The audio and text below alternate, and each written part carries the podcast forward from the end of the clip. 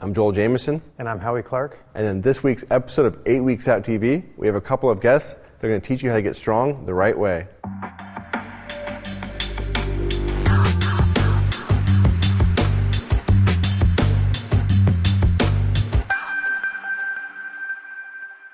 All right, so we're real excited about today's episode. We're going to be kicking off a special new series on how to get strong the right way, and we've brought in a couple of special guests that Howie's worked with quite a bit as well.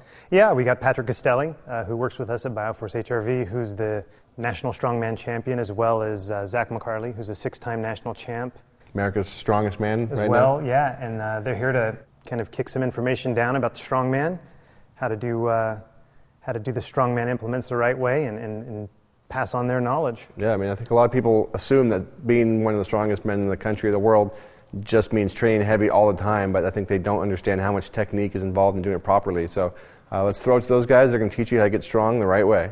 What's up, everybody? I'm Zach McCarley. And I'm Patrick Castelli.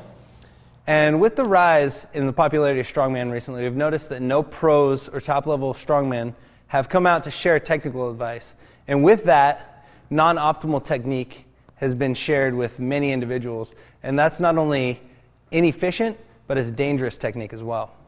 Yeah, we really just wanted to come out with something that would address some of the misinformation that's been put out there and, and help you know educate the public. And this you know isn't just strongman competitors but you know crossfit athletes powerlifters and and just everyday people who are interested in it and want to have some carryover benefits into their lives you know we encourage that and we just want that to be done with the best technique possible with the best technique possible you need the best instruction which needs the best instructors So, as Pat said, we're going to be bringing in the people that are best at these events, and that's the professional strongman, the national champions in the sport of strongman, and the event record holders.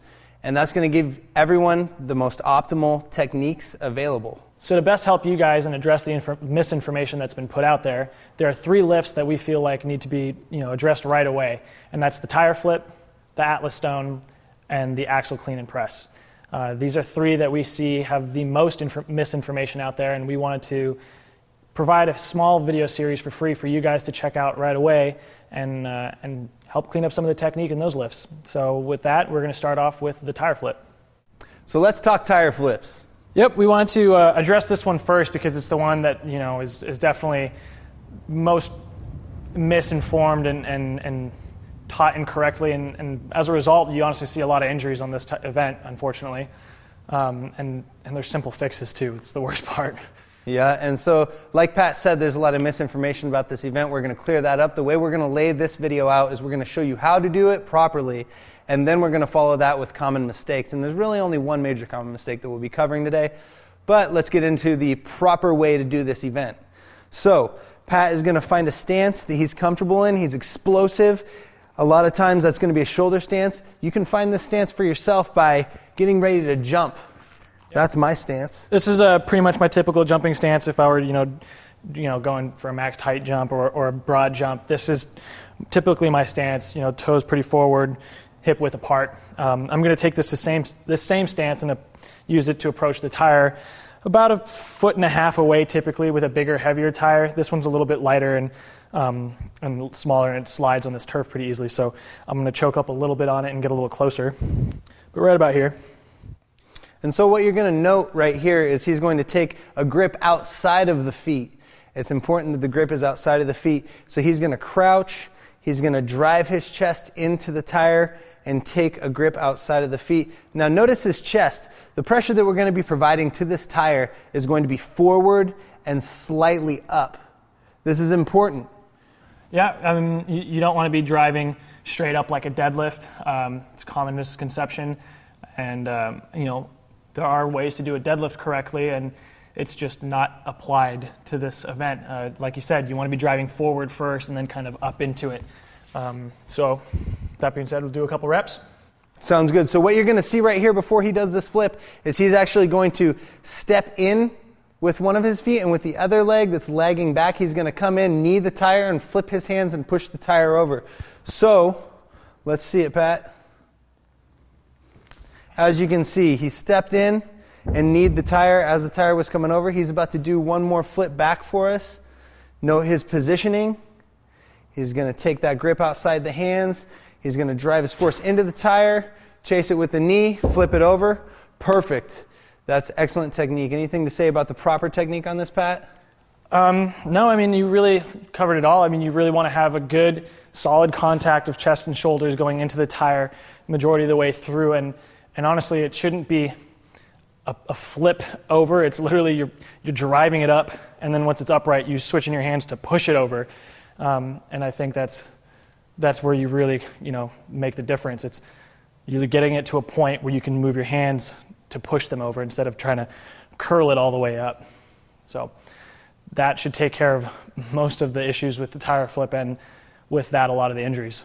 Yep. We do want to talk a little bit about the misinformation that's out there. A lot of people say you should flip the tire with your hands in the center of the tire. That being said, they're saying take a sumo stance and put your hands together and flip with your hands between your knees. This is a bad technique. It's not acceptable at all, in fact. It's bad because as you come up with that, the tire is in your hands, it's not contacting on your chest, and you're having to take that strain on the bicep. The most common injury in the tire flip is a distal torn bicep.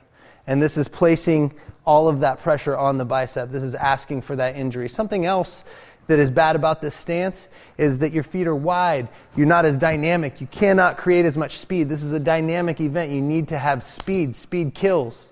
Yeah, I mean, if you look at some of the best, most explosive athletes in the world, and, and you know, jumpers from from any realm of sport. I mean, the best jumpers in the world sure as heck aren't jumping like this. You know, you want to be like, like I said, about hip width apart, toes pointed forward, and that's when you really can get that acceleration and that power going. So, yeah. And something else Pat noted earlier was it is crucial that we're driving in and up on this tire. Now, I want to demonstrate something that you should not do at home. Okay, I'm going to demonstrate this once. Taking this grip that we talked about not to do. This is a sumo stance. I'm going to take the grip on the inside and I'm going to actually just stand straight up with this. And you can see my chest come off the tire as I stand up. So this is the improper way to flip a tire. You can see all of the strain is in my hands. This is not where we want to be. Having to flip a tire like that, that's asking for a torn bicep. Yeah, I mean, it's clear. Like the, the, the, weight of the tire is not dispersed evenly across his chest and shoulders where I was driving the force with. I mean, that was really what I was driving it into with, and the hands were really only there to get it so I could turn them over and push. So that about does it for the tire flip for today. We're going to come up next week with the video on the Atlas stones. After that, we will have a, a full length, much more detailed and in depth video series on the strongman lifts, and, uh, and we're going to cover a lot more than just the right and the wrong. That's right. We're going to cover programming. We're going to cover simulating the event inside the gym. We're going to cover accessory lifts inside the gym. We're going to cover multiple techniques and, of course, the do's and don'ts of these uh, events that we're covering. So make sure to come back next week and check out the video on the Atlas Stone. And if you like what you see, enter your name and email in the box below, and we'll be sure to let you know as all the updates come out.